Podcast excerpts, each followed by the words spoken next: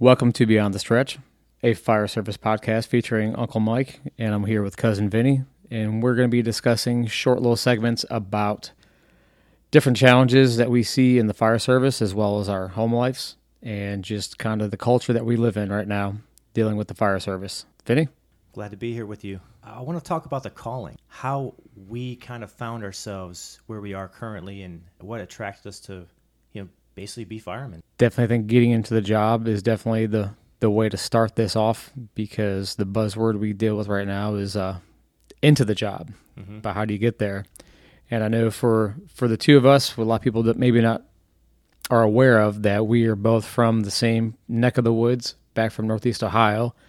And unbeknownst to us, we both found ourselves 20 odd years later working for neighboring departments over in the east coast of the Carolinas. Getting into the job and how we got here. I, I think we both have two unique stories that maybe a lot of people share or don't have something completely different. But mine was one out of necessity uh, when I was younger. And when I was 16, I, I became a teenage parent and I was a father, had to drop out of out of high school early, find myself working a full time job as a construction slash painter. So while I was there, I was fortunate enough to be working with a gentleman who him and his twin brother happened to be going through separate processes in the city of Cleveland. Uh, one was going for the fire service, the other one the police department, and they were both successful. You know, good for them, and I hope they're still either healthy, strong, and going, or found retirement and relaxing somewhere. But it was my that was my first interaction into the calling. Um, I, I'm not a legacy fireman at all. I grew up blue collar. Uh, I wouldn't say dirt floor poor, but we struggled. It was just typical, you know, inner city Cleveland. But I, I had to figure out something and figure out something quick. The police department route, I didn't seem to care for it. Didn't click for me.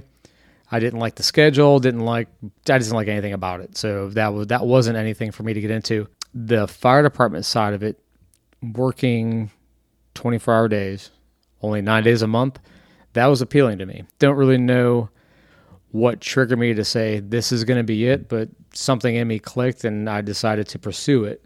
Graduated high school out of night school while I was working full time. Found myself 17 enrolled in an EMT program at a vocational school in the area. And then just after I turned 18 the following spring, I was enrolled in the local community college's fired program, which uh, ended up leaving there with a 240, the coveted 240 in, Oh yeah, in the state of Ohio. It, it meant something at the time for sure. meant you're you could be a professional. Yeah, you were a big deal. Mm-hmm. So while I was there, I was actually had a couple guys took me under their wings. You know, being a young 18 year old, uh, just trying my best to make something of myself. They led me down the path of knowing that you wouldn't be shit kid unless you got your paramedic in the Northeast Ohio area. No department would even look at you. So I end up beg, borrowing, stealing over the next couple months throughout the summer. You know, s- saving those nickels so I can afford to go to paramedic school that fall. So, fall of 1998, I was enrolled to paramedic school, and I was a f- an official, nationally registered EMT paramedic at 19 in the state of Ohio with my 240, and that's kind of what led me down the path. How about you? Anything special or fun about your story? Yeah, I kind of uh, found the fire service by accident. Actually, I was like that twin brother that you were talking about. I wanted to be a police officer. I want to do like FBI, like ATF, or be a fighter pilot. I found out that my eyesight sucked, and I really wasn't very good at uh, handling roller coasters. So I was like, man, the fighter pilot thing's gonna be out. Was recruited down in southeastern Ohio for a small school to play football, and they're like, hey, we're gonna start a criminal justice program but it won't be here for like your first year. But we're a liberal arts school, so you have to you have to do art and math and science anyway. And by the time you're a sophomore, you can roll right in and transition. Well, come to find out about my sophomore year, that's not going to happen unless I hung around like Van Wilder. Like, all right, well, I'm going to transition into education because they were a pretty good education school, had a good program down there, and I'm going to be a high school history, and I'm to coach football. I'm to take teams to state championships. My roommate, uh, his his lifelong dream was to become a firefighter. So, our local uh, township village. Actually, it was a village, so that's whatever the population, less than five thousand or whatever. If you look at like Census Bureau information, uh, had a volunteer fire department, and so he begged me to come to this first like meeting on a Wednesday night, and I was like, yeah, you know, I'm not gonna leave you leave you hanging. i I got you, I got your back, and you know, maybe I sign up and I, I didn't know what a volunteer firefighter really did. You know, I'm from suburb of Cleveland. Everything was career. I didn't realize that you actually get trained to it was 36 hour card then, but yeah. you know, not the not the 240, but I become an EMT and all that stuff. So I, I showed up. I had earrings. I had earrings back then, and uh, they're like, "Yeah, man, you can't wear these earrings, dude." Like, and I was like, "Man, who are the, who are these people, man?" I was like, "I just want to, I just want to like, you know, wash your fire truck, maybe get a T-shirt. This will look good on my resume when I want to become an FBI agent." I ended up falling in love with it, like just going through the process and uh, and becoming becoming an EMT and finding out that I really didn't hate blood as much as I thought. Uh, I was just like, this would be a really cool, a really cool thing to do. And so I told my parents, I'm like, I'm gonna become a firefighter. This is what I'm gonna, you know, this is my goal. Like, and my mom's like, that's nice, because she was still heartbroken from the fighter pilot thing. I I stayed in pretty much the middle of Ohio, and, and uh, I did test for some departments up in Cleveland area, but the majority of mine was a Columbus Fire Department and the surrounding suburbs, and and uh, I became paramedic, and uh, you know, to make myself more marketable, uh, and then just kind of went through the whole, hey, sign up, pay twenty five dollars, show up in a in a gymnasium with five hundred other people. Uh, just to maybe hear three months later that you're moving on to the next step and then the next step and then just how long the process ta- took.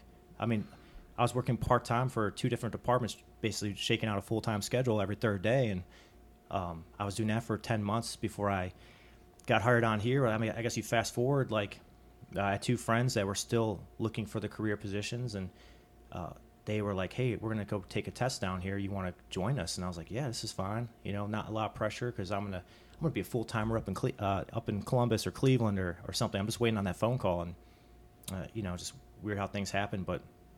and now I'm here now. But you know, looking back, just how long that process. I, there's there were departments I tested for back where I was from that I was here two, three years, and I'm finally getting letters being like, "Hey, we're we're moving on. We're you know our drop program kind of slowed us down a little bit, or a lawsuit that uh, that stopped everything from happening is, is now over with. Like we can we can move on with the process, and just it's just crazy how um, how things kind of like happen. But this is you know, mid 2000s, and you're a little bit earlier than me when we were going through, but just talking about before we got started recording, just about how you would have to show up at City Hall, or or me, I'd, I'd unless you knew somebody that was on the department that was like, hey, we're hiring, or you had um, the intelligence by reading the local uh, newspaper, the Plain Dealer, every day to look for the classifieds that you, you had to basically seek out who was a, who was testing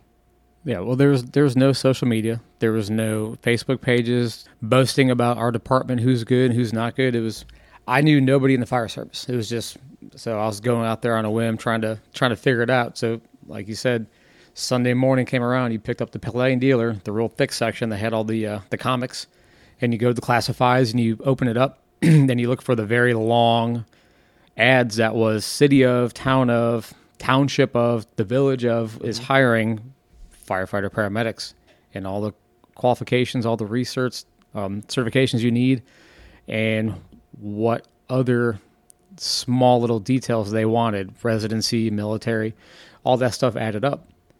So you'd gather your stuff together and you'd find out that City Hall opened 8 o'clock the next day that week, and you'd be there at 6.30 in the morning sitting in your car, and there'd be like a couple dozen people doing the same thing, sitting in their cars trying to stay awake, wearing three piece suits, you know, sitting there with a portfolio of their their photocopied certifications ready to rock. Eight o'clock come around, you sprint down the sidewalk to uh, get in line until the secretary opened up the door. Your uh, your first interview happened there. You had to kind of be super nice and, and kind of smooth her a little bit and you know, yes, ma'am, this be the best gentleman you can be. Get yep. the application, and then you haul ass back to your car to scribble down your uh, demographics and slide your very crisp and clean photocopies back in the pile and make a mad dash back to hand it back to her. So you got your application at eight o'clock. By eight oh six, congratulations, you were the 25th person to turn your application in because it was so cutthroat. And then you waited.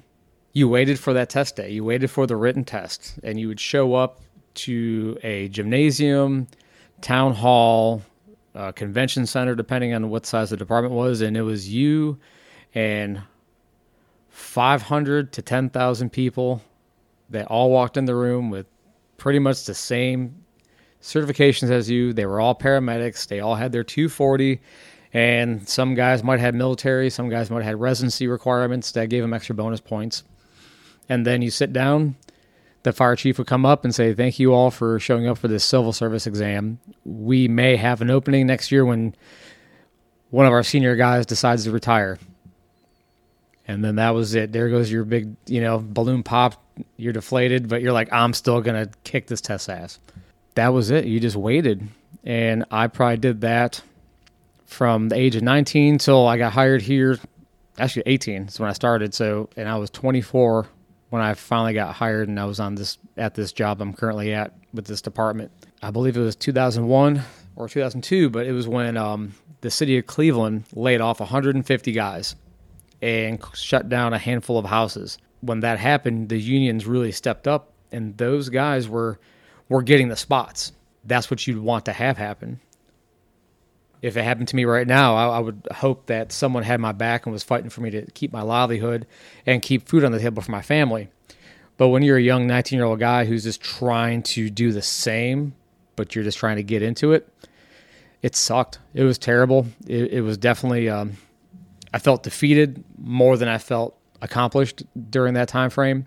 You're just a small fish in such a big pond, and you just didn't feel like nobody wanted you because you would go and go and go, and these these departments would not get back to you, or I never made a high on the list. You know, until, until the very end, and so that's that's a lot of time. It's a lot of. Um, it takes a lot of takes grit. Best way I can describe it, man. That's just, that, that that takes grit to keep getting after it and keep grinding, and that's just what I had to do. They everything's so immediate. Notifications are immediate. Um, departments actively are hiring, they're are, are and recruiting with their social media. They got their really cool flyers and their videos saying smoothbore nozzles, no medical call. To just attract, where's that place? Uh, yeah, just to attract. Sign me up. Just to attract, you know, the potential candidates that they want to get in the door. Uh, everything's abbreviated. It's one, two, three, four days. Um, we're st- we're still probably one of the longer, I guess, processes in the area, but that's three months. I would have died if I would have found out like half the places I tested at, I could find out like my re- my results within three months. But nope, year two later, you know. 18 months and checking the mail every day, waiting for a letter, waiting for anything. Mm-hmm. And now we don't have that. It's instant. It's an email sent that evening, right? Offering you a job or offering you a um, position dependent on the next step when did you know? Like, when did you know this was for you, and when you fell in love with the fire service? Like, other than other than the twins and the schedule and stuff that you. Yeah, I didn't know. I never knew. I still might not know.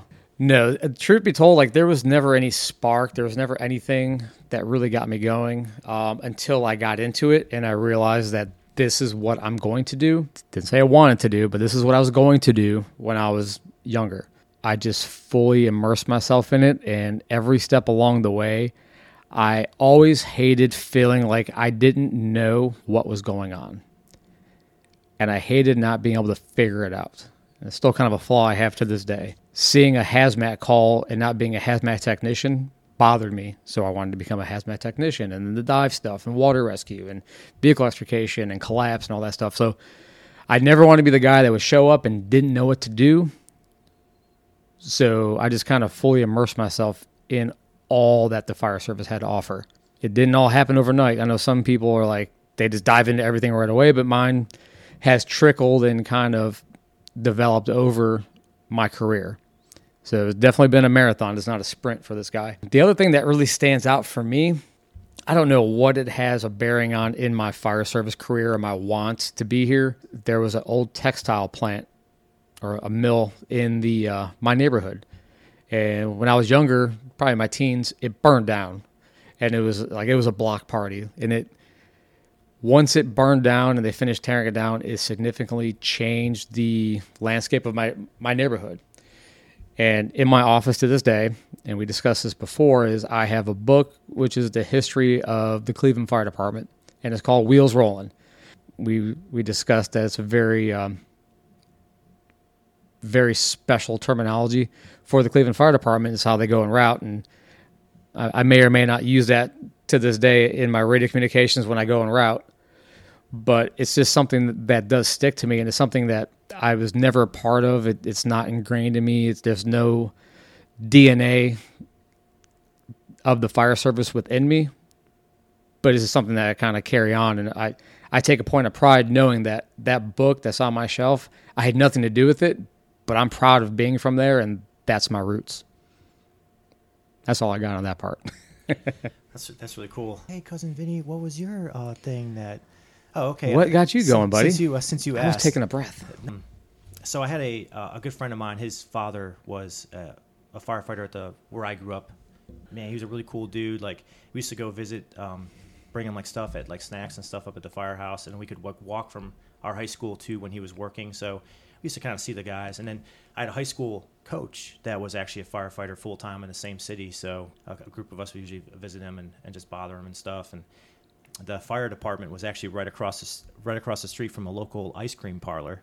So those guys would just walk over all the time, and like their bay doors would be up, and it's the summertime, and everyone after what every baseball game, you get like the parent that has to buy it. It's like, hey, you can't buy anything over a dollar fifty back then. Yeah. You know? Oh yeah. uh, give me a little twist cone, you know. Oh, I was like, man, this is that, that was cool. Like the, the the first, I guess, relationships I had with like that were adults that were firemen were cool. I think the relationships I built like early on, like I've there's what is true now. A lot of the people that I, my coworkers are awesome. Like we have we have the similar morals, we have similar drives, we have similar passions. We believe in a lot of the same stuff. A lot of like you know just people in the fire service in general. So I think when I made those relationships in where I volunteered, a lot of guys they were actually full time firemen someplace else in the suburbs of Columbus or in the uh, immediate local areas that were had career people. So it wasn't a um, village made of uh, you know bakers that were volunteer firemen or you know uh, insurance that were volunteer firefighters. It was actually career guys that they lived in that area and they wanted to like give back. So I think just the relationships that I established early on when I was um, kind of learning myself in the fire department, I guess hooked me into into kind of keep continuing. Nice. Well, that's really good. I mean, and like I said, everyone's just different because there's people out there that their family members were there were there in the service, and they kind of had the stories, and you know they got to go to the fire stations and go to socials and all that stuff. Everyone everyone has a story about a fireman, and it's just it's different, and it just kind of goes to show what people put into it to to want to be where we're at. I know for from my standpoint, the fact that the job process was so long back then, I had to work a bunch of shit jobs, and I hated them. I hated most of them. I went from working in a factory to working in a warehouse to stocking shelves with beer at the local discount drug mart store. Why'd you, why'd you hate that? I just wasn't good at it. I didn't want to be there, man. I wanted to get on the job. To work in private EMS, um, a third service, getting hired at Cleveland EMS. It, it was just, it was just all these different things, and it just, it all sucked because it wasn't what I wanted. And then you just had to wait, wait for the phone call, wait for the letter in the mail, and I almost wonder if maybe that's why some of us older guys were so set in our ways with it because we had to become patient, and we had to wait. There was no hurrying it up you can call city hall as much as you wanted gonna get the same answer. Like we'll get to you when we get to you. It's so instant gratification or instant response that you can get told yes or no and be in the process or be kicked out of the process within a week span and then you're already moving on to something different. And it just felt like you said you know we, you get hired at one place and then for the next six months all those old prospects start reaching back out to you because of whatever reason you're back. They're back and they're interested in you. You have something. I never had that, honestly. Like things weren't going well. My last year in Ohio, I I vowed to take every test I could and spent probably I'm probably twenty five hundred dollars in the hole in civil service exams. But I took my finger, went down the coastline, went to trying to find something different, just who was hiring. And the week that I came down to this area, I had two testing process lined up. My current employer, and then I went a little further south. And I left here knowing I had a job offer. And then I went a little bit further south and I kind of went into that interview process. There's a physical agility test and then the panel interview.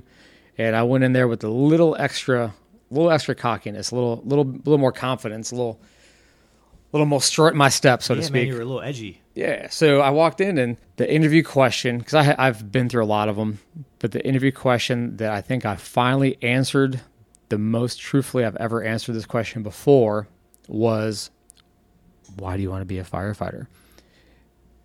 And my response was, I took a deep breath and I just said, Because I'm going to be a fireman somewhere. I said, I can be a fireman here or I can walk out of here and be it somewhere else.